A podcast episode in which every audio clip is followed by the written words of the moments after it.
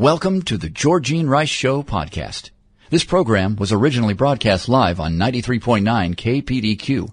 We hope you enjoy the show. Well, good afternoon and welcome to the Thursday edition of the Georgene Rice Show. Is it really Thursday already? Wow. James Blend is engineering and producing today's program.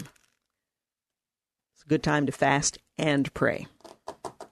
He was commenting on the fact that he hasn't done a live show for some time. So are you feeling a little rusty over there? Yeah, well, I'm sure you'll be great. Today, we're looking forward to a conversation with Travis Weber. He's the director of the Center for Religious Liberty at the Family Research Council. He's also the author of an updated Religious Hostility in America report. It's titled Hostility to Religion: The Growing Threat to Religious Liberty in the United States. I wish we were talking about a different kind of report, but it is instructive and gives us at least some understanding of the context in which we are called upon to live out our faith. We're also going to talk in the 5 o'clock hour with Johnny Eareckson Tada. And am I excited about that conversation? Yeah, just a smidge. Anyway, she is marking the 50th anniversary of her confinement to a wheelchair. As you might recall, back in 1967, I believe it was, she was involved in an automobile accident. It left her a paraplegic. There were 2 years of rehabilitation, and her story really is just, it's amazing. And if you're not familiar with Johnny and Friends, with Johnny Eareckson Tada, you're going to want to listen into that conversation. She was one of the keynote speakers at Mission Connection this past year. Or was that this year? It's January, so it's this year. Seems like longer ago. But just a tremendous speaker, and she knows God's word. She's a great inspiration. In fact, I think you can still, maybe not, but you might still be able to go to the Mission Connection website and hear her speaking. I know I saved it and have listened more than a few times and referred others to it as well. Anyway, we're talking with her at 5 o'clock. This anniversary is pretty significant. They're also reissuing the movie about her life that she starred in. It was produced by the Billy Graham Association, I think about 38 years ago. And we're going to talk about that digitization of the movie and its re-release in that format. It's been translated into 15 languages and has been seen and heard all around the world. Finally, we're going to talk with Robert Rucker. He happens to be a nuclear engineer. He's also the organizer of the International Conference on the Shroud of Turin. It's coming to Pasco, Washington in July. And this is an opportunity to sit in on one of these conferences in which experts from a variety of countries talk about their findings. And they're always researching and evaluating and analyzing the material. And he himself has done some work in better understanding how the image on the Shroud of Turin got there. Now, the artifact will not be in Pasco, but there will be a replica of it. So we'll tell you more about that when he joins me at the bottom of the hour in the 5 o'clock hour. Well, taking a quick look at some of the news, House Republicans took action today to crack down on illegal immigration, and the cities that shelter them. One bill passed by the House would deny federal grants to sanctuary cities, and another, Kate's Law, would increase the penalties for deported aliens who try to return to the United States.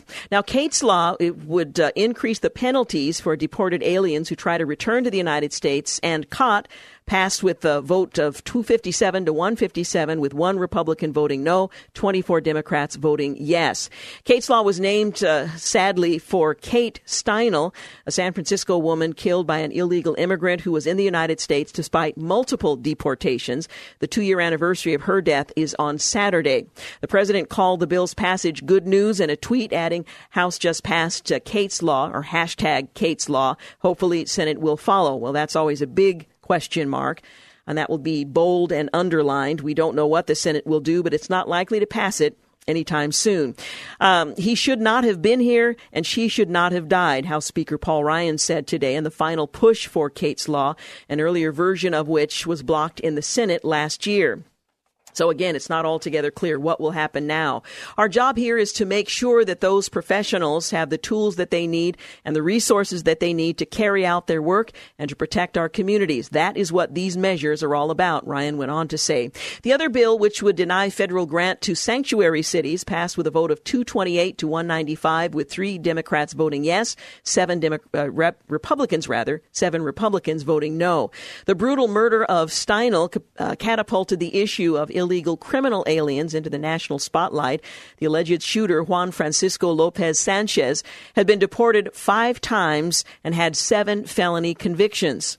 On Wednesday, President Trump highlighted other cases during a White House meeting with more than a dozen families of people who'd been victimized by illegal immigrants, including one 17-year-old, Shaw. The 17-year-old Jameel was shot and killed by an illegal immigrant in California in March of 2008. He was living the dream, his father said during the meeting. That was squashed out. The second measure, No Sanctuary for Criminals Act, would cut federal grants to states and sanctuary cities that refuse to cooperate with law enforcement carrying out immigration enforcement activities. Again, this has to make its way to the Senate, where its future is uncertain. The word sanctuary recalls the idea of someplace safe, but too often for families and victims affected by illegal immigrant crime, sanctuary cities are anything but.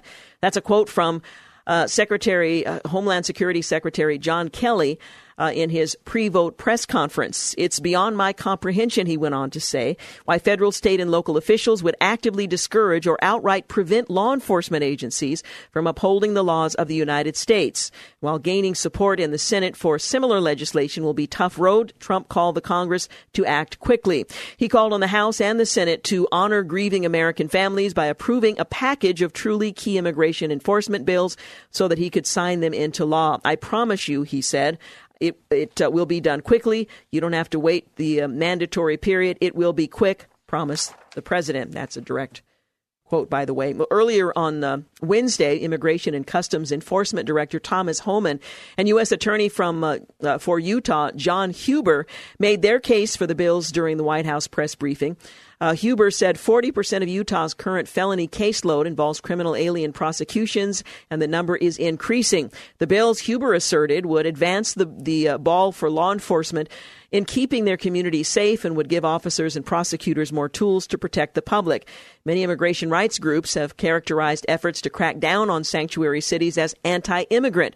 But Attorney General Jeff Sessions says it's not sound policy to allow sanctuary cities to flout federal immigration laws. According to Homan, ICE already has arrested nearly 66,000 individuals this year that were either known or suspected to be in the country illegally. Of those arrested, 48,000 were convicted criminal aliens. The practices of these jurisdictions are not only contrary to sound policy, they're contrary to the law enforcement cooperation that is carried out every day in our country and is essential to public safety, Sessions wrote in a Fox News op-ed backing the bill. Again, both bills passed the House. What happens next in the Senate? Well, again, uncertain. Well, you may need to invest in a new hands-free setup for your car. Oregon lawmakers are close to passing a new strict hands-free law that won't allow drivers to touch their phones or any other mobile electronic device while behind the wheel. The Oregon Senate is scheduled to vote on House Bill 2597 on Thursday. Well, today, some lawmakers said that the bill is a sure thing, would become effective immediately after the governor signs it. That did pass. In fact, I learned this afternoon. You need a holder or something. They are saying this is a new law. There's no holding. You can't have it in your hands. You can't be actively using your phone. It literally means hands-free, touch-free. The new law is strict, but they found many people support it. And we'll tell you more about that as it becomes the law of the state of Oregon, I suspect. We're going to take a quick break. 16 minutes after 4 o'clock is the time. We'll be back. You're listening to the Georgene Rice Show podcast. It's aired on 93.9 KPDQ. We're back 19 minutes after 4 o'clock. You're listening to the Georgene Rice Show. Let me backtrack just a little bit. My notes were not up to date. Yes, it did pass. It did pass 46 to 13 in the Senate. It already passed in the House and will make its way to the governor's office. And as I'm looking for this particular website that I'm trying to read from is crashing. So anyway, we do know the vote was 46-13 in favor of this new hands-free bill. You can't touch. You can't be doing anything with your phone. You have to have some sort of a hands-free setup, although I'm not sure if that means your phone is in a holder. You can't touch it to dial it. Maybe you can do it audibly. Anyway, it did pass, and the governor is expected to sign it. We'll just leave it at that for the time being. And I'm not clear when that becomes the law. I will tell you the maximum fine is $2,000. If you're busted once, you can go to the distracted driver course to get it off your record. Busted twice in 10 years. So that's a long period. Twice in 10 years, $2,000. A third time, it will be a minimum fine of $2,000, possibly jail time. So they're taking this pretty seriously. I'm not sure they're going to enforce this any better than the law that already existed, but it will be the law in Oregon, assuming the governor does, in fact, sign it. Okay, James just provided further updates since my computer is crashing. Can you say that once again, James? It's going back to the House for concurrence and then for a signature. So there are some small differences between the House and Senate version. Okay, thank you. Appreciate that. Well, that was very sloppily done, but you get the idea. Holding your phone at some point in the not too distant future will be criminal.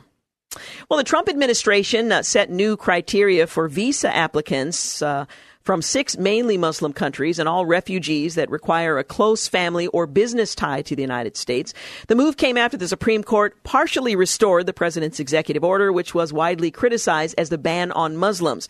Now, these are, 6 Muslim countries out of some 40-something that are predominantly Muslim that were not listed.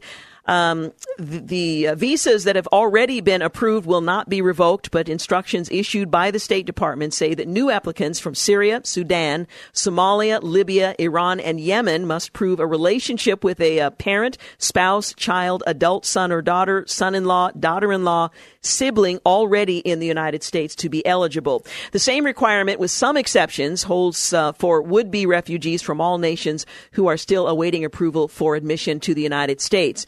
Now, keep in mind, this is a 90-day travel ban. It will expire by the time the Supreme Court in October takes the issue up. Grandparents, grandchildren, aunts, uncles, nieces, nephews, cousins, brothers-in-law, sisters-in-law, fiancés, and other extended family members are not considered to be close relationships according to the guidelines that were issued in a cable sent to all U.S. embassies and was obtained by the Associated Press. Well, as far as business or professional links are concerned, the State Department said a legitimate relationship must be formal, documented, and formed in the ordinary course rather than for the purpose of evading the ban.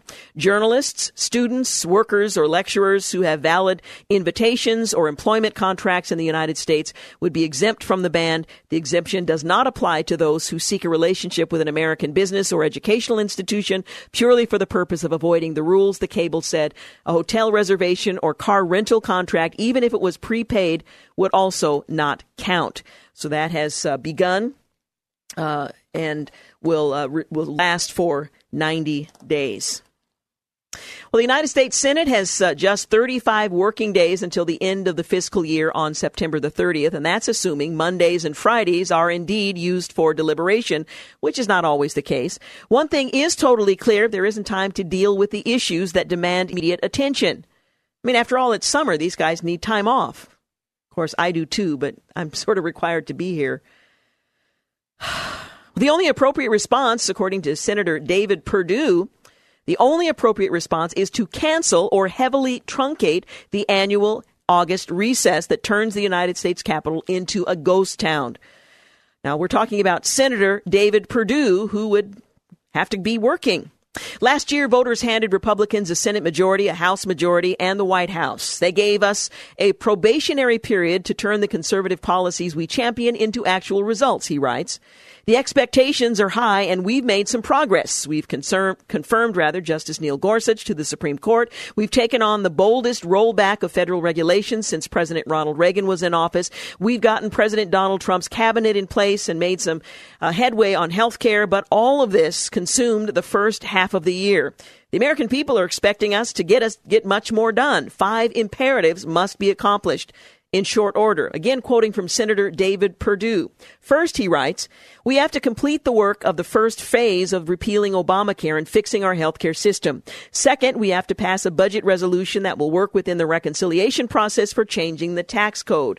Third, we have to use the appropriations process to fund the federal government by the end of the fiscal year on September 30th. Fourth, we have to deal with our debt limit. The Treasury Department has used extraordinary measures to buy time since the national debt hit its limit of $19.8 trillion in March.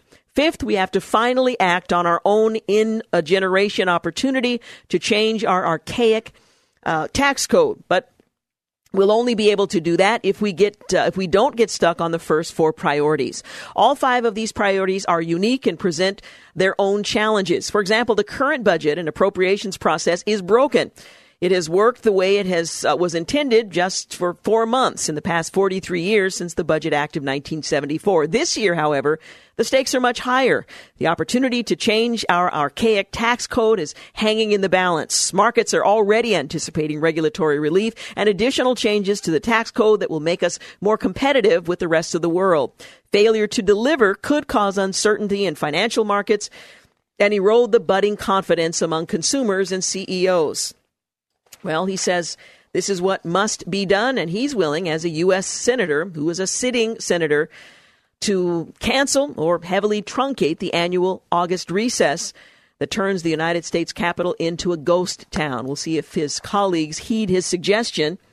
I'm guessing not so much, although maybe truncating the vacation is more likely than canceling it altogether. But what a good faith gesture that would be if, in fact, they decided to do so. Now, one could argue that presumably when they go back home in August, they're spending time with and meeting with their constituents. I mean, one would assume that. Maybe not. Given the temperature right about now, it might be in their best interest not to go home and meet with their constituents. They're a little bit touchy these days. That's putting it mildly. So anyway, this is what one sitting senator says they need to do to deal with the people's business. And California, which is something of a republic in and of itself, well, I wouldn't necessarily call it a republic. It's not that. But California is issuing travel bans on some red states. Now, California is a state among the 50, and they are issuing travel bans on some of the red states that they disagree with. Single-party dominance has made California a little crazy.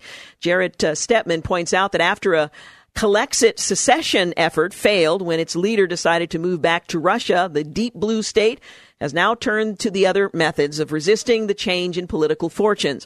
On Friday, the California Assembly narrowly failed to pass a bill to bring single-payer health care to the state, which would have cost more than double the entire current California budget. It was more a matter of math than anything else. But in an age of Trump, the Golden State hasn't been content to focus on its own business. It has now turned its agenda outward by crafting its own travel ban, aimed at punishing sister states for not going along with its views. California's Attorney General Xavier Becerra announced on Friday that the state would no longer fund travel to states deemed discriminatory toward LGBT people. So the states no longer have the right to be distinct in what they hold as sacrosanct within their borders. The Attorney General Becerra said, while the California Department of Justice works to protect the rights of all our people, discriminatory laws in any part of our country sends all of us several steps back. You know, the states are independent. Anyway, that's why when California said we would not tolerate discrimination against LGBTQ members of our community, we meant it, he said. And they're certainly entitled to do that. The people within that state have a right to have what happens in that state reflect their priorities. There are now 8 states on California's travel ban: Alabama, Kentucky, South Dakota, Texas, Mississippi, Tennessee, Kansas, and North Carolina.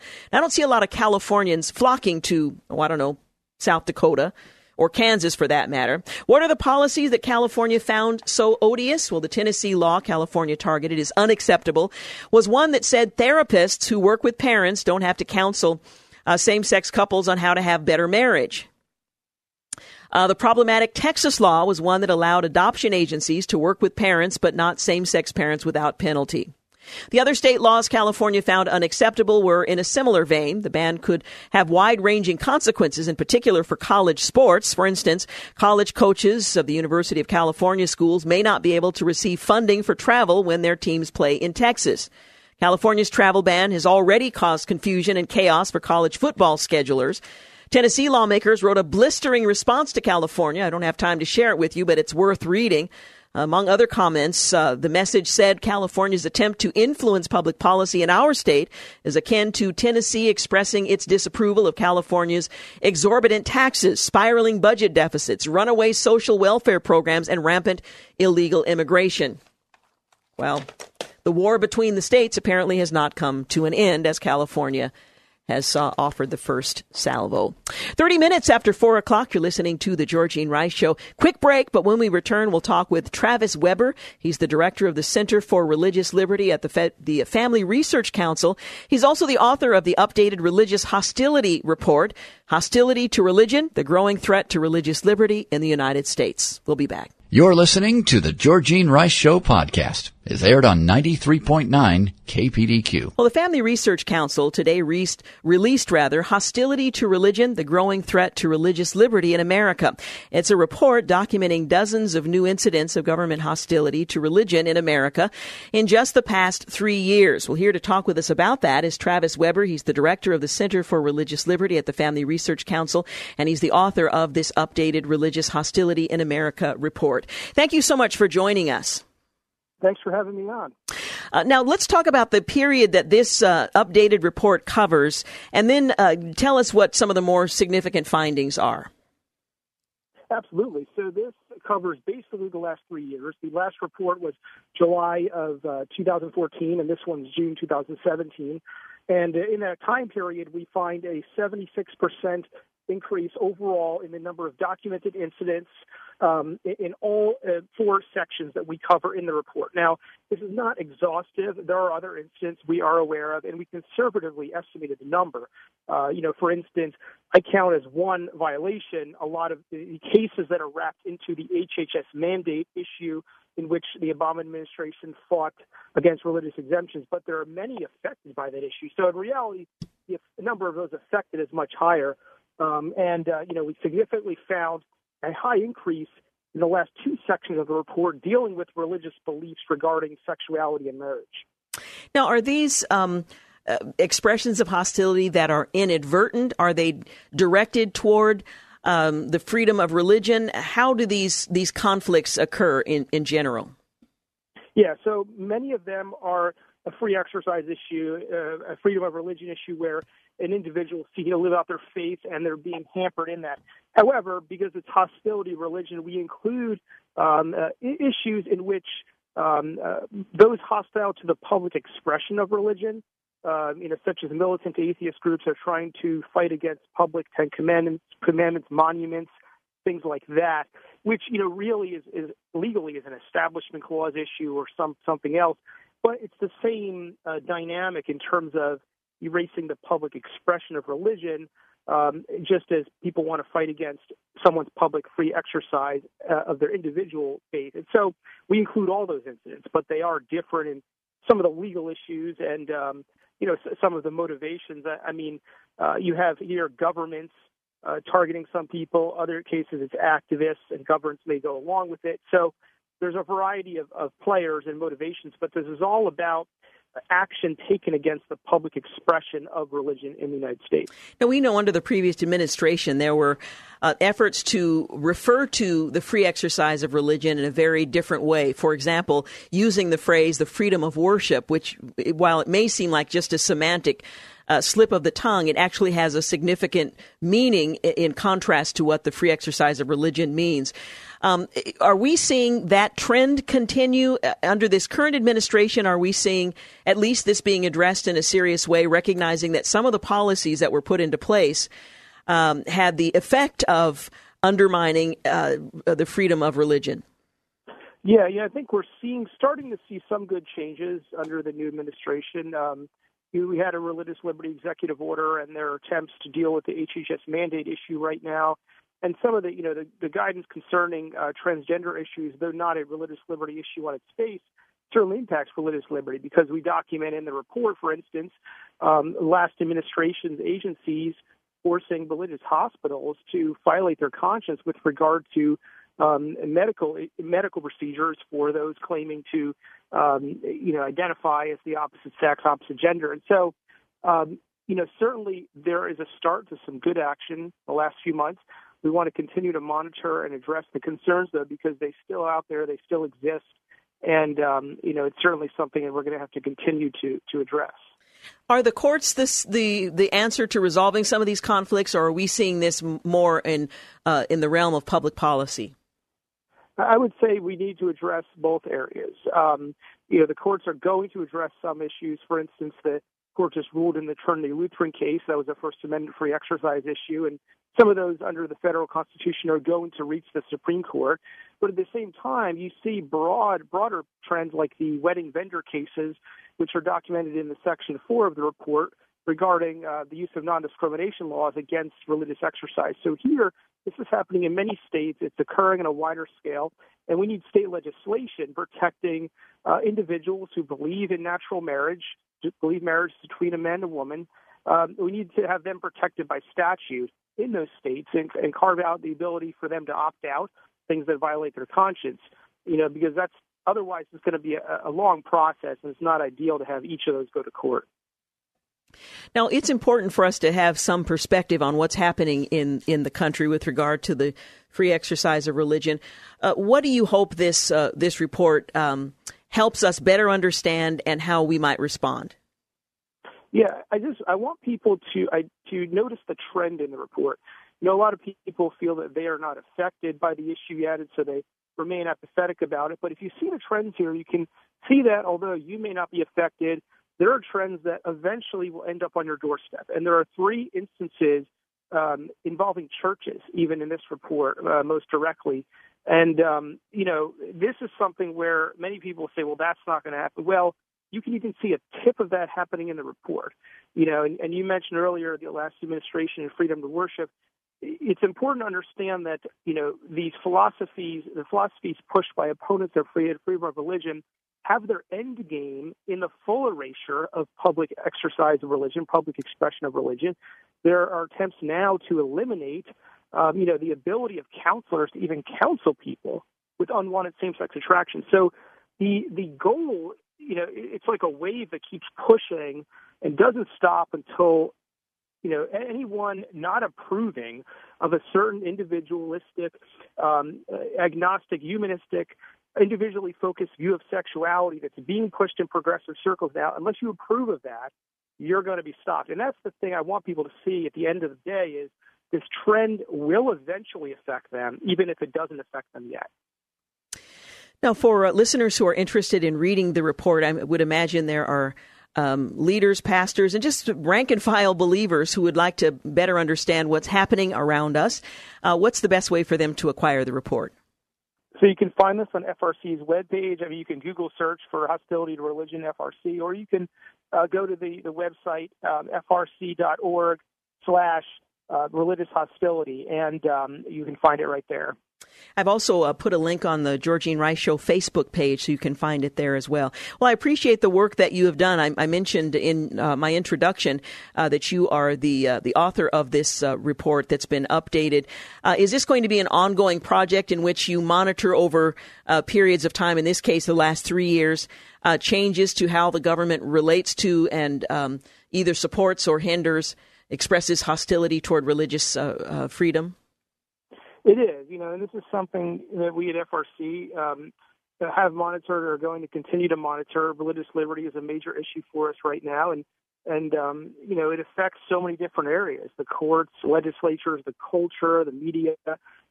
In all those areas, we need to track what's happening for the good of our country and the good of freedom. And so this is something we're going to continue to monitor and, inform people as to what's happening in the future. Well, I appreciate your diligence and for making this available. Thank you so much for joining us. Thank you. Appreciate it.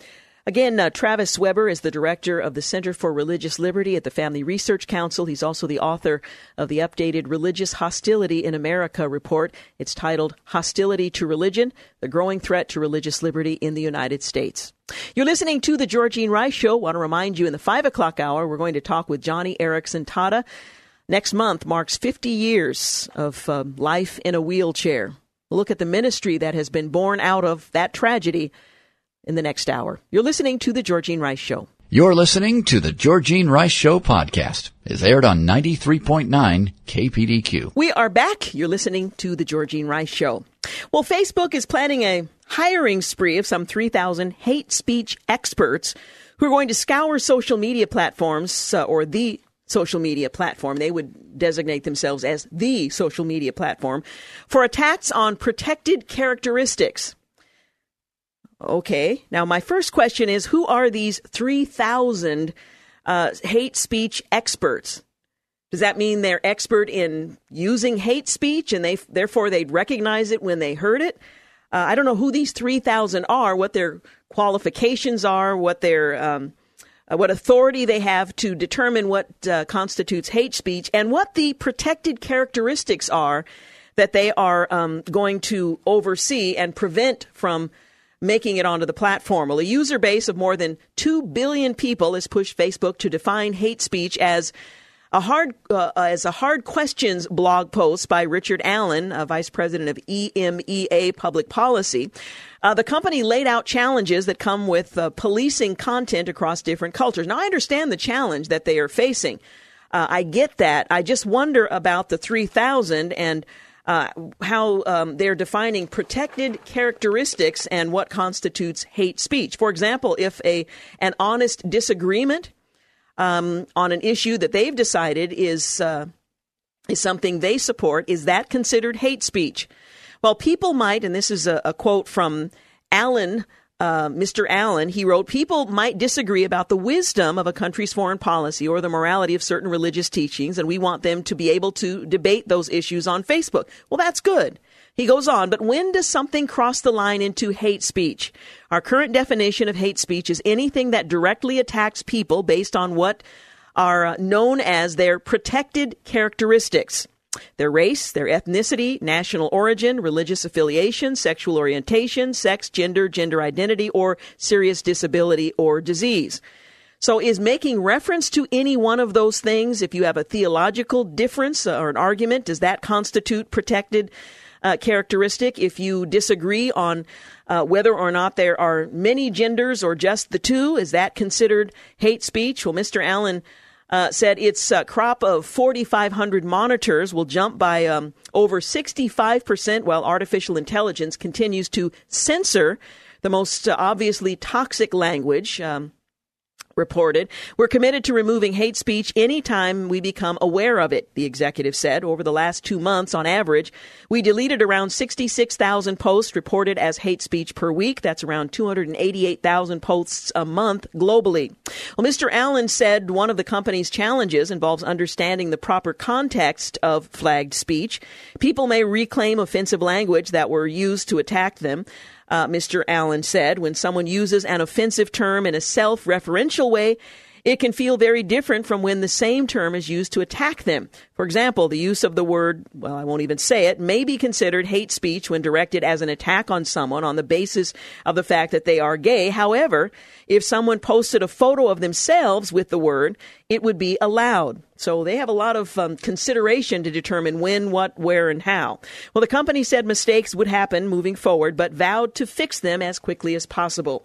Well, at least they acknowledge that mistakes will be made, and one wonders, where do you go to challenge the censorship that they have announced they intend to impose? Meanwhile, the National Review is reporting that Twitter is attempting to silence one pro-life group. Twitter has just told a pro-life group, Live Action, that in order to advertise on the site, it has to delete all tweets that Twitter's management deems offensive. The site hasn't outright censored any of Live Action's tweets, but it has refused to permit the group to promote its content until it purges all of its inflammatory material. In quotes, by the way.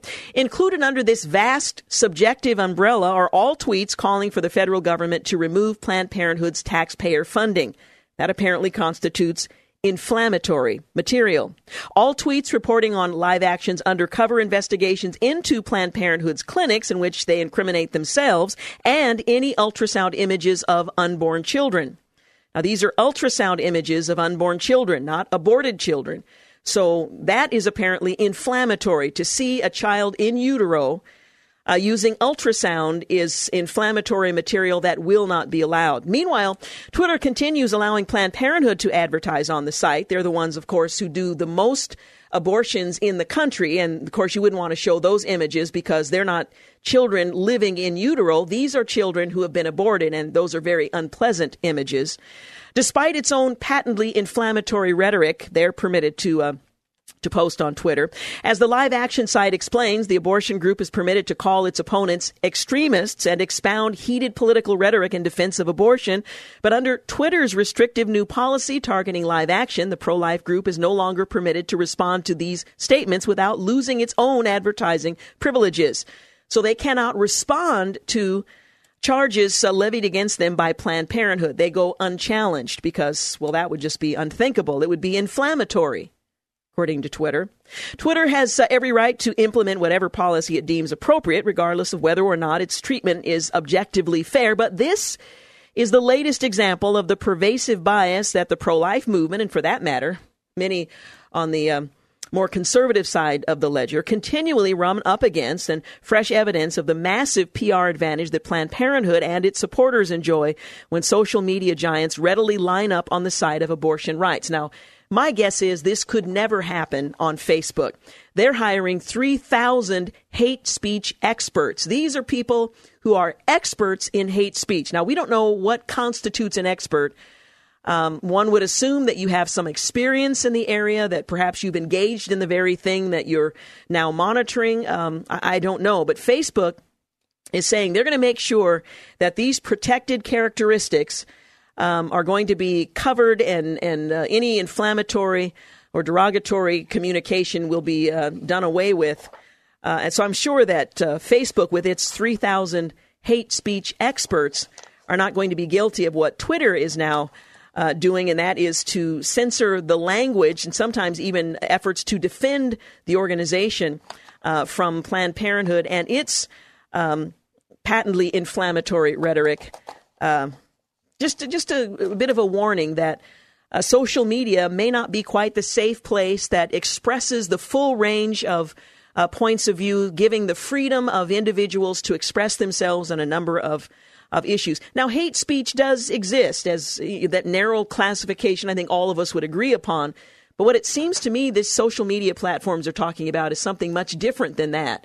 It's not just that that derogatory language that all of us would identify as, yes, that constitutes hate speech. We're talking about other things as well. So be aware. That's, I guess, my point. Well, Washington, D.C. has made X a gender option on driver's licenses and identification cards, making it the first jurisdiction in the U.S. to offer gender-neutral identifications. Now, in Oregon, you can be a third gender, but here in Washington, D.C., you can be no gender at all. Doesn't matter that he created them male and female. 21st century Washington, D.C., you can be neither. A group of people became the first in America to receive gender-neutral driver's licenses on Tuesday in the nation's capital. They prefer X as their gender marker instead of male or female because they identify as gender fluid, gender nonconforming, agender, or another category. It's kind of hard to keep up. But that's what they're doing in Washington, D.C. Meanwhile, Chris Lee, a Democratic state representative from Hawaii, made international headlines when he passed legislation creating a working group to study universal basic income. Now, this is Hawaii that's part of the United States. It's one of the 50 states, not contiguous, but it's still. Anyway, he recently joined the UBI podcast to discuss the legislation. He said the working group will analyze Hawaii's exposure to automation and the potential for solutions such as basic income to address the issue. The working group will also look at the efficacy of Hawaii's current social service system and whether it's adequate for the challenges of the future. It's safe to say that if we do nothing, these programs that are already spending money on our and are going through the roof, to say nothing of unemployment, other changes in the economy that's going to exacerbate income inequality and limit the opportunity for people to work and make a living. There is no end date to the working group, and Lee said the key players will likely be organized by the end of the summer. He said he hopes that by the next legislative session in January, the working group will have produced enough research to push for funding for deeper research into evaluating various proposals. In other words, everybody has a basic income. You can, I suppose, earn something over that income. I don't know if there'd be a cap on it. You can't earn anything over a certain amount. But so they're establishing an official work group to look into whether or not we want to have Hawaii become a reflection of the former Soviet Union. So that'll be an interesting exercise. All right, we're going to take a quick break. We've got news and traffic coming up at the top of the hour. And when we return, I have a conversation with Johnny Eareckson Tada. She is marking 50 years being confined to a wheelchair. It's an anniversary worth commemorating because of the ministry that has been born out of that. And we'll talk with her about it in a few moments. You're listening to The Georgene Rice Show. You're listening to the Georgene Rice Show podcast. It's aired on 93.9 KPDQ. Well, good afternoon and welcome to the second hour of the Georgene Rice Show. We're glad to have you with us. Well, next month marks the 50th anniversary of the driving accident that left my next guest, Johnny Eareckson Tada, a quadriplegic. She was injured on the 30th of July, 1967. She spent 2 years in rehabilitation and emerged with new skills and a fresh determination to help others in similar situations. She founded Johnny and Friends International Disability Center in 1979 to provide Christ-centered ministry to special needs families, and has served thousands of special needs families through family retreats and has delivered over 170,000 wheelchairs and Bibles to needy individuals with disabilities in developing nations. Next month marks the 50th year she has been confined to that wheelchair. And while most of us would see that as the end of what we would imagine a fulfilling and productive life, for her it marked a beginning that we've all had the opportunity to look on in wonder. Johnny Eareckson Tada, it is such a pleasure to have you with us today. Oh, Georgene, thank you. And, you know, just listening to you recount the fact that I have been in this wheelchair for 5 decades. Oh my goodness, I'm breathless. I can't believe I've arrived here. I just can't believe it. It's wonderful. Now, some years ago when this happened, could you have imagined that God would use that circumstance, as most of us do when we are facing a tragedy, that we find it very difficult to see that this is, in fact, God's purpose for us moving forward? How long did it take you to recognize maybe God has a plan for me even in this circumstance? Well, never, no way could I have possibly dreamed that one day God would use this wheelchair to give birth to a ministry that now takes hundreds of thousands of wheelchairs around the world to needy disabled people. And Johnny and Friends runs retreats. We'll do 50 of them this summer for special needs families here in the United States and in developing nations. Never, ever would I have dreamed, never would I have thought, it would have never entered my mind that such ministry would have been possible through this wheelchair. To me, it is still amazing. And honestly, Georgene, there's not a day I wheel through the front doors of the headquarters of this ministry that I just don't say, Lord Jesus, I cannot believe I'm here. I can't believe I get to do this. Look what you did with a depressed, despairing teenager who was so self-focused and self-absorbed, discouraged, despairing. Look what you've done. And I still am amazed. You know, I had the opportunity to hear you speak at Mission Connection here in Portland this past winter, and I kept a recording of that. I've referred it to many people. I listened to it myself many, many times. It was one of the best and most inspiring speeches I've ever heard. And I marvel at the fact that being in that wheelchair isn't simply a matter of not walking. There's a tremendous burden that goes along with the life that you now live, the physical stress, the requirement of others helping. This is a challenge every day. And I hadn't realized that. I hadn't thought about it in the way that I do now, having heard you speak most recently. Help our listeners understand what it means to be confined to a wheelchair, and the fact that God is using even this challenging circumstance to reach the world. Well, every day for me is a challenge. I mean, I want our listeners to know my hands don't work, my feet don't walk. I've been sitting down for 50 years, and it means that every morning somebody's got to come into my bedroom and do my toileting routines and give me a bed bath and stretch and exercise my arms and legs and pull up support hose, strap on a corset, a binder, get me dressed, sit me in the wheelchair, push me to the bathroom, brush my hair and brush my teeth and blow my nose, and it's almost a 2-hour routine. And honestly, when I hear my girlfriends in the kitchen pouring water for coffee, and I know that in a few minutes they're going to come in my room to help me get up, I am overwhelmed. And I say, Jesus, I don't have the strength for this. I have no energy for this. I can't do this. But in the next breath, I have to say, and I always say, but I can do all things through you as you strengthen me. And I love the fact that this disability pushes me to the throne of God's grace every single morning, even though I might not feel like it, even though I might not want to go there. If I want to survive, if I want to not feel sorry for myself and move forward into life, I need God's grace daily. So it's what I'm celebrating. I'm celebrating God's faithfulness. I'm celebrating the fact that this disability just drives me down the road to Calvary every single morning, where otherwise I just know I would not be naturally, humanly inclined to go. And that's a good thing. Yes, yes. Now, there was an announcement made earlier this month about a special red carpet premiere to celebrate the digitization, I've worked all day on that word, of the world-famous movie Johnny. I remember when it first came out, it was such a fascinating movie to me. It was 1979, the Billy Graham Worldwide Pictures produced and released the movie. Tell listeners who are perhaps too young to remember that about the original and the digitization and how this is likely to reach places where perhaps nothing else has so far. Well, you know, I wrote a book called Johnny in the mid-'70s, and Billy Graham's wife, Ruth, read that book, and she gave it to her husband and said to him, Bill, you need to have this girl speak on one of your crusades, which I did back in 1976.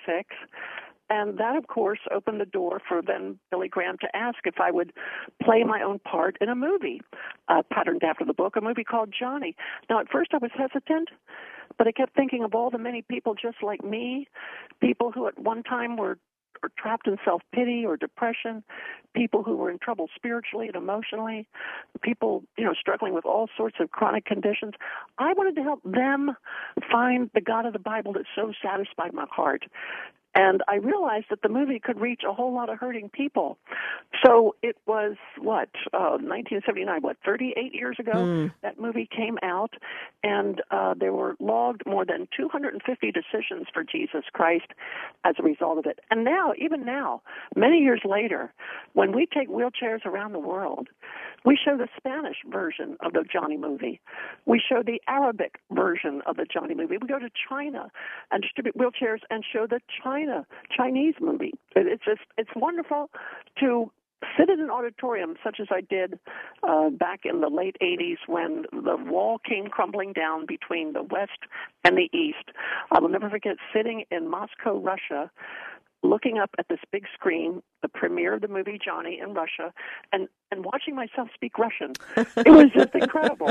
And I'm thrilled that now the newly digitized movie, I guess that means they're adding a lot of ones and zeros and pixels or whatever, it will be premiered on August the 6th at Calvary Community Church in Westlake Village, California. If any friends, if any of our listeners have any friends in Southern California, send them over to the movie on August the 6th. Who knows? It's going to be quite a celebration. Well, it is. It's going to be a red carpet event. Senior Pastor Sean Thornton is going to be there and part of the evening, as well as other pastors from the area who have worked with Johnny and Friends over the years, and it's going to be quite a celebration. You know, it's interesting to me that in the context of the Christian faith, you can look at 50 years being confined to a wheelchair and all that is attendant to that, and see that as a representation of God's faithfulness when you consider the ministry that has come out of what for you began as a tragedy and remains a hardship.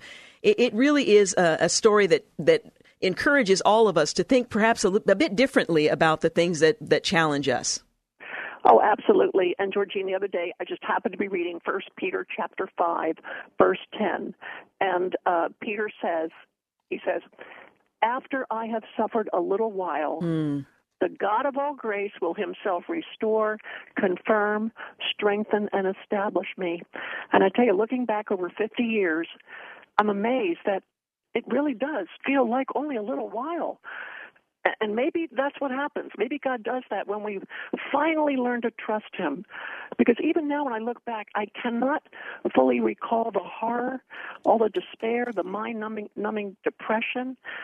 So I guess I think when we learn how to trust God, he pushes into the background the terrible times of loss and anguish and grief. And over time and with prayer and trust in him, He seems to bring forward just the highlights of our lives, just the moments of hope and peace and growth.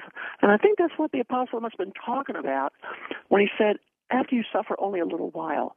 50 years doesn't feel like a little while, but when I look back on it, oh my goodness, it's like a snap of the finger. I don't know where the time has gone. We are indeed, as the Bible says, wisps of smoke and fading vapor, and I just want to use the rest of my life. I want to squeeze every ounce of ministry effort that I possibly can out of this paralyzed body to be used of the Lord, to advance his gospel, to reach special needs families, and to just fit into his plan for my life. Whatever that plan is, I just want to be faithful. We're talking with Johnny of Johnny and Friends, Johnny Eareckson Tada. We're going to continue our conversation in just a few moments. She is marking 50 years of confinement in the wheelchair that has birthed a ministry that has reached all around the world. Who would have thought that possible? Oh, but God. We're going to be back in just a moment. You're listening to the Georgene Rice Show podcast. It's aired on 93.9 KPDQ. I have to tell you, there are some days when you come to work, you do the interviews, and you go home again. Today, I've looked forward to a conversation with Johnny Eareckson Tada and to join her in marking the 50th year coming up this next month. I believe it was July the 30th, 1967, that left her as a teenager a quadriplegic. She was in a driving accident at that time. She spent 2 years in rehabilitation and emerged with new skills. You might recall seeing her with that paintbrush between her teeth. And just the ministry of Johnny and Friends has had an impact all around the world. She's also premiering the re-release in the digitized form of the movie that was very popular some 38 years ago, Johnny. It was produced by Billy Graham, Worldwide Pictures, and there's going to be a premiere coming up in August to re-release that in that digitized form. I should mention that the movie has been translated into 15 languages and shown in countries all around the world. So we're excited about that. Now, you write about the fact that making the movie was a bit of a challenge. It wasn't quite as smooth as one might imagine. Do you recall some 38 years ago starring in a feature film that bore your name and the challenge of playing that part? Oh, absolutely. You know, doing a movie, especially a film about myself, was not as easy as I thought it was going to be. I would memorize lines from a script, and I would realize halfway through a scene that I wasn't acting. This was real, and perhaps it was a little too real. I remember a scene where the actor playing my high school boyfriend, he kissed me in this elevator. This was just a movie recreation. But I tell you what, it felt way too real. And when the director yelled, "Cut," and the actor just got up and walked over to the catering truck, I just sat there with all these emotions and feelings from the past starting to well up, and I realized that the past maybe wasn't all that far behind me, and I wondered if I had gotten myself into something that would pull me and drag me back into that frightening world of depression. And it happened on many scenes of recreating that movie. But thankfully, the shooting only lasted around 8 or 9 months. When it was over, I was so glad it was over. But, Georgene, there will be no Son of Johnny or Revenge of Johnny or Beneath the Planet of Johnny or Johnny 2 or anything like that. I'm so glad I did it. So glad for the decisions for Christ, which came about as a result of it. But that's behind me. I'm very, very grateful. Once was enough, but I'm grateful that the new technology makes it possible for the movie to be digitized, and that makes it possible for more people to see it. And as you have always expressed, your desire is that people would come to know Christ and to trust in him. Absolutely, because life is hard. I mean, we've got listeners tuning in right now, and they may not be in a wheelchair like me, but they are struggling with a broken heart, maybe not a broken neck, but a broken home. And there is depression that feels overwhelming, anxiety. Families are in need of help. We don't know how to manage. We can't We don't know how to embrace the God who can be found in our pain and suffering and depression. Is just we're holding it at an arm's length distance, asking God for grace. It's a hard world, and I'm so grateful that this movie, and in fact my life, can be an illustration, as it were, that, you know, with God's grace, it's possible. Mm-hmm. You can do this. You can have His courage. You, too, can wake up tomorrow morning, and you might say to yourself, I can't do this. I can't do it anymore. But you can say, I can do it through you, Jesus, as you give me strength. And you know what? Then you got to walk through your day moment by moment, not just check in with God in the morning and maybe in the afternoon and later that evening, but moment by moment. It's a momentary reliance on Jesus. It's praying without ceasing. It's putting your hand in His and keeping in step with the Spirit, as the book of Galatians tells us to do. And keeping in step with the Spirit requires a moment by moment walk. We all talk about our walk with Christ, but some of us are running a marathon, and we're leaving the Holy Spirit way behind, or else we're running way, way ahead of Him. But God requires that we take small steps in our days, and when we trust in Him, then He does exactly what I was sharing from 1 Peter chapter 5, verse 10. He restores, He confirms, He strengthens, and He establishes us. But I tell you what, Georgene, it's a fight. Yeah. The Christian life is a good fight. Even Paul calls it a good fight. We've got to fight to stay satisfied in God. We've got to fight to stay joyful in Him. But even though it's a fight, it's a great fight. It's a good fight because the rewards are out of this world, and the joy that He gives and the peace of heart and mind in the midst of the worst turmoils can be so satisfying. And it can get us through from one day to the next, not begrudgingly, but even happily, believe it or not. Yeah, yeah. I appreciate the movie, Johnny, because it gives us a snapshot of a period of your life that tells a meaningful story. But I love moving forward, looking back to 50 years ago when those events took place and seeing that you are continuing to walk with Christ, that He has been faithful to do the very things you trusted Him to do back then, today. And the ministry that He's called you to continues to reach out to people, to families with special needs, children, and adults, ministering to them all around the world. Now, Johnny and Friends was founded in 1979. Talk a little bit about those early days and where you see the ministry today. Well, after the movie was released, I began getting letters from people who have been blessed by its message. And, of course, many of these letters were from families with disabled children, and they were all asking the same questions that I once asked. And I knew I had to be a good steward of all this response. And so that's why I started Johnny and Friends. It's a ministry to draw people with disabilities and their families to the God of the Bible, to His people, to the church. And now, decades later, we take, as I said, wheelchairs and Bibles around the world to needy disabled people. We bring spiritual hope. We work with Christian colleges, training young people to take the banner of the good news of Jesus to disabled people around the world. You know, all this from a young kid who once broke her neck. Hmm. And Georgene, there's a line in the movie where I say to another, I think it was a Vietnam veteran. Yes, it was a Vietnam veteran who had lost his hand and had lost his sight in one eye. And I told him, I said, I would rather be in this wheelchair knowing Jesus than on my feet without Him. And it feels so good, so many years later, to still. Yes. Believe that, to still say yes. That and mean it, that there really are more important things in life than walking. There really are more important things in life than having use of your hands. And my life goal is just to tell other people, especially people with disabilities like me, that it's possible, that joy and peace and confidence in Christ really is possible in the hardships. Well, congratulations on the re-release of the movie, but more importantly, thank you for living out the very faith that you have so eloquently spoken of, written about, painted, sung, all the ways that you've expressed your faith in Christ, and through difficulties and challenges I think most of us will never fully understand and appreciate, but we are grateful for you and your faithful walk over these 50 years from a wheelchair. And it challenges all of us who perhaps don't struggle with physical disabilities, but are called to have that same kind of minute by minute faith that you described. We want to reflect faithfulness to him as he has demonstrated himself faithful to you and certainly to all of us. Thank you so much for talking with us today. Absolutely, Georgene. And if there are any friends listening who would like to share their reflections of what we've talked about, they can always reach me through our website. Absolutely, Johnny and Friends. Thank you so much, and have a wonderful evening.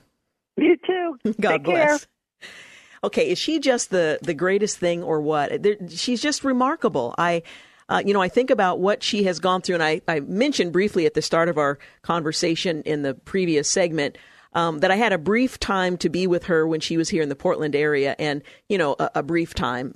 And then she spoke, and she talked about the challenge it is to just navigate the day, to get out of bed. And she gave you kind of a very condensed version of that, what it takes for her to be involved in ministry and to express the joy and reaching out to others when I think most of us would want to turn in and just stay in bed and roll over or have someone roll us over in her case.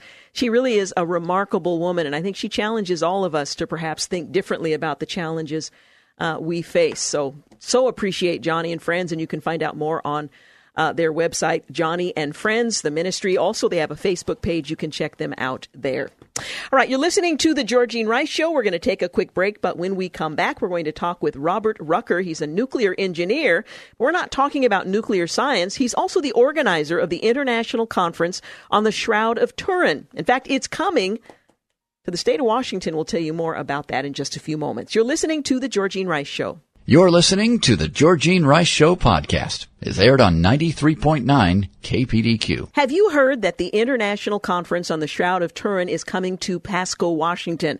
Well, if you haven't heard, now you know. This is a conference that is coming, and in fact, it's rather fascinating. They're going to bring a full-size negative image of the front and the back of the shroud. And we're going to talk about that in just a moment with Robert Rucker. He's a nuclear engineer, but he's also the organizer of this International Conference on the Shroud of Turin. The question being asked is, could the Shroud of Turin be the authentic burial cloth of Jesus?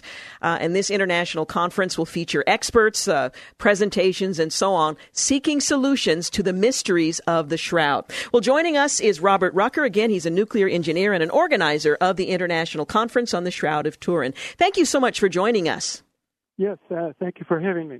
This is absolutely fascinating that this conference is coming to Pasco, Washington on the 19th through the 22nd of July. Let's talk a little bit about the conference and the fact that there's going to be a full-size negative image of the shroud itself. Yes, let me be clear, first of all, that the Shroud of Turin never leaves Turin. It only goes on exhibit in Turin, Italy. So what we will be having here is a full-size replica of the Shroud of Turin. It's the best that can be done. Yes, and it will be on display during the conference. Tell us a bit about the conference. Yes, well, it's Wednesday night from 6:30 to 9:30 is free, and then it will be all day on Thursday, Friday, Saturday. The dates on this is July 19th to the 22nd, and on Thursday, Friday, and Saturday, it will be all day. We'll start early, 7:45 some mornings, and it runs up until 9:30 at night. And we had to have such a long schedule in order to get everyone in. There's a lot of research that's been done around the world on this. This Shroud of Turin is the most researched ancient artifact in human possession, without a doubt. And because this is so fascinating, when you look at it, your first inclination is, well, this is Jesus. This is. You see the image here clearly. I'm looking at the National Geographic from June of 1980, and a lot of people remember when this came out, older individuals, and they still remember it because it's so impressive. Yes. It's a four-page fold-out, and you can see the a fairly high-resolution front and back full-size image of a naked crucified man that was crucified exactly as Jesus was crucified according to the Bible. And yet there's no pigment in this image. It's not a scorch, and it's not a photograph. So the obvious question is, could this really be the burial cloth of Jesus? I think the answer is yes. There's going to be 33 experts from the United States, Italy, Spain, France, and Australia. They're going to make 52 presentations on their research into these mysteries. And you yourself have used nuclear analysis, computer calculations, to explain the only exception, which is the carbon-14 date obtained in 1988. Talk a bit about your work and the part that you'll be playing at this conference, the 19th through the 22nd of July. Well, yes. I am a nuclear engineer. I obtained a bachelor's and master's degree from the University of Michigan and spent 38 years in the nuclear industry running various computer codes or software.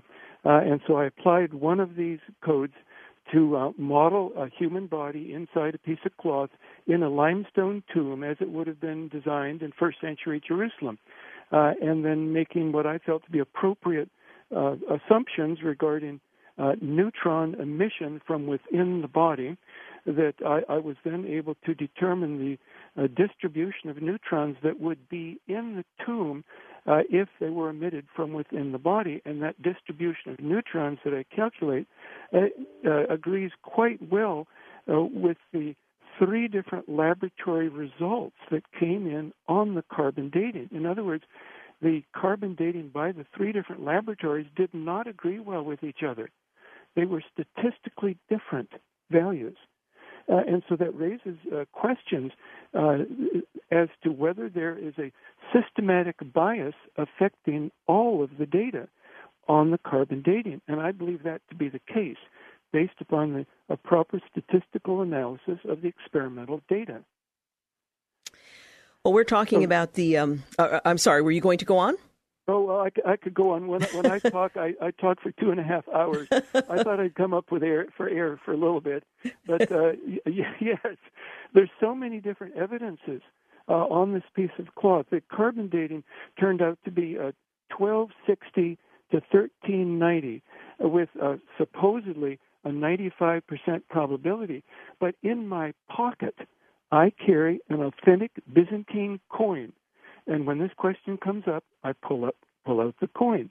This coin was made in minted in what they called at the time Byzantium. We normally call it Constantinople today, but it was minted in 1025 to 1028. And so what that means is that coin was made 235 years before the range of the carbon-14 dating. And yet this coin that I carry in my pocket has the image from the face and upper body from what we call now the Shroud of Turin. So what this coin means is that the carbon dating must be wrong for some reason. And the real question is, how can the carbon dating be so wrong? And the answer is, to just abbreviate things, the answer is that this image that we look at, because there's no pigment, it's not a scorch, it's not a photograph. Why do we see the image? How did the image get on here? The answer is that this image is a radiation burn caused by radiation emitted from within the body, which was emitted vertically collimated both up and down, and this so that the radiation burst created the image and evidently included neutrons as well, which then shifted the carbon-14 date. Now, I'm saying all this in a very abbreviated fashion, but this is the result of 3.5 years of my work and 11 papers that I've written. 10 of them are now available on academia.edu. The 11th paper is 74 pages long, and it's still in review at this point. So I've not released that yet. But I have gathered, because of the significance of these results, I am organizing this conference on the Shroud of Turin. And we will be having the researchers come in from the United States, Italy, Spain, France, and Australia to bring their latest research on this fascinating mystery, enigma. It's an enigma wrapped in a conundrum. Isn't it, though? Well, I should remind our listeners that a full-size replica of the Shroud will be on display at the conference. The first day, which is Wednesday, July the 19th, from 6:30 to 9:30 p.m. will be free. Thursday, Friday, and Saturday, the 20th and 22nd, will be from 7:45 to 9:30 p.m. and will include lunch and dinner. You can find out more about the conference. And let me ask you if this is the best way to do that at shroudconference2017.com. Is that where you would suggest our listeners go? Well, we have that was our older website. We now have a new website. The old one redirects to the new one, but the address for the new website is shroudresearch.net. Shroudresearch.net. And I'll put a link on our website as well so that people can find it when they're looking. Well, this is very exciting to have this kind of a conference so close here in the Pacific Northwest so that people just like me and you could come and listen to what the experts have to say. Why for you is the Shroud of Turin so important? Certainly our faith is not based on the outcome of this kind of research, but there does seem to be convincing proof that there may have been some physical evidence of the resurrection of Christ. For you, why is this important? Well, this has always fascinated me. I've found this fascinating for 50 years, learning about it as a youth. And what I see here is physical scientific evidence for the death, burial, and resurrection of Jesus. A normal human body, whether alive or dead, does not give off a burst of radiation in any sense that would be sufficient to cause an image like this. A normal human body, whether dead or alive, does not give off a burst of neutrons to shift the carbon-14 date. And just as evidence, if you go to your closet or to your dresser and look on the inside of all of your clothing, you will not find a high-resolution negative image that's been made on the inside of your clothing by your body. This just does not happen. In other words, there is no mechanism for this to happen within our understanding of physics and science. Yet we have an example in the Shroud of Turin where it has happened. So therefore, this cloth that we have here, I think we need to be open and receptive to the concept that this cloth is outside of the realm of our understanding of science and physics. Well, again, we're talking about the International Conference on the Shroud of Turin coming to Pasco, Washington, the 19th through the 22nd. You can learn more about that at shroudresearch.net. And we would encourage you to participate. It's going to be a great opportunity. And again, more research has been conducted on this piece of cloth than on any other ancient artifact. And to communicate the latest research, the International Conference on the Shroud of Turin will give you an opportunity to listen in on that conversation. Hey, thank you so much for talking with us today and for bringing this opportunity to our area. Well, glad to be here and talking with you. Thank you so much. Again, Mr. Robert Rucker is a nuclear engineer, and he's the organizer of the Shroud of Turin conference coming to Pasco, Washington.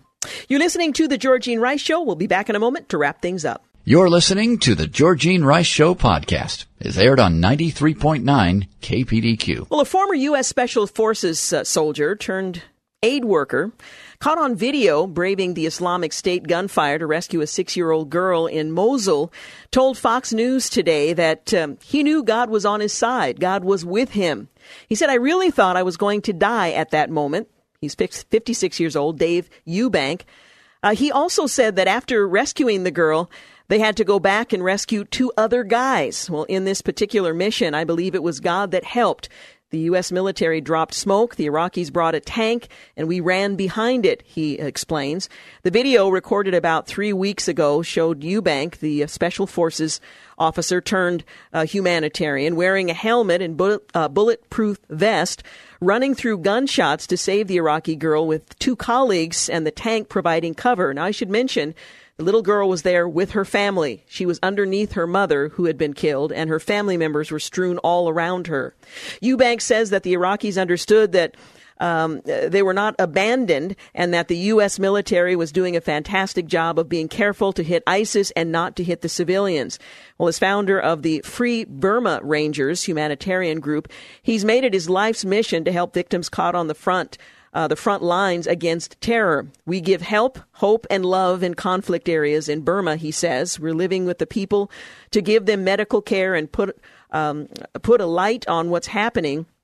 I should mention that after the girl was rescued and others after her, that she was cared for a period of time by his wife, who was also in the area, and then others, making sure that this girl, who is now parentless, would get the comfort and help that she needed.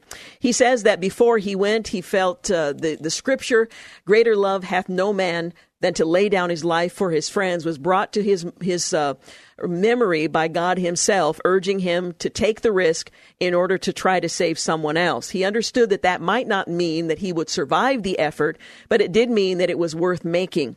Eubank said that the Free Burma Rangers are also working in conflict areas in Iraq, in Kurdistan, Syria, and sometimes in Sudan. He said supporters could help by praying and going to the Free Burma Rangers website. So here you have a special forces guy who recognizes when you're in the military, you hurt people, you break things, you try to defend the interests of people who are worthy of that kind of defense. But after he has left his post as a special forces soldier, he's now an aid worker, recognizing that there's another part to that story, and he's committed himself to doing so. I thrilled as I listened to the interview on Fox and Friends earlier today, or Fox News earlier today, in which he was quick to give glory to God for, first of all, having a heart to be willing to lay his life down for his friends, to return to conflict areas where he once served as a soldier in order to minister to rescue and to provide aid and comfort to those who were in harm's way. And it was a testimony, and he was freed to share his testimony in talking about what motivates his life today, what motivated him to take the risk to save this little girl and to save and serve and minister to others. Anyway, former Special Forces soldier saves a 6-year-old Iraqi girl. After she was rescued, he and his wife ministered to her for a period of time, making sure that she was in a place of safety, connected with others who would continue that care. He says that God was on his side in that. It was God who, and his faith in God, his love for humanity, the Imago Dei that he recognized in the faces of those who he was there to serve, that led him to take the risk that saved the life of this little girl. And we learned later a couple of others who were also rescued. The video, which can be found, I think, at Fox News, if you Google that again, the name of the individual, last name Eubanks, Dave Eubank, shows him running with constant gunfire to the place where the girl was, surrounded by the dead bodies of her family members, brought back to rescue behind a tank. And it really is a picture of an image of what it means to serve others and to lay your life down for them. Well, today being Thursday, naturally, Friday will follow, and I'm looking forward to a day in which we're not dealing with the more serious side of the news. We do that typically on Fridays, unless there's some breaking news story that merits more serious consideration. But tomorrow we are anticipating it's going to be a fun Friday afternoon, so we hope that you'll bring your sense of humor with you as you anticipate entering into the weekend, and we're going to have a time looking at some of the lighter side of the news. I recognize for some of you, it might be the start of your week, you might just be in the middle of it, but it's still Friday. And so we designate that day for something a little different. On Monday, of course, we'll return to the more serious news of the day. And unfortunately, there'll be far more of it than we could ever cover in the 2 hours we're given here. The good news is God is sovereign. He's overseeing the affairs of men. We have full access to his throne of grace. We can make our petitions, our requests made to him. They're heard. He responds in his good time and his good sovereignty, doing what is in the best interest of all concerned. And so we can rest for a day from the news, in quotes. We can take some time over the weekend and just reflect on the fact that he's got the whole world in his hand. It was true when I was a kid and I learned that song. It's true today.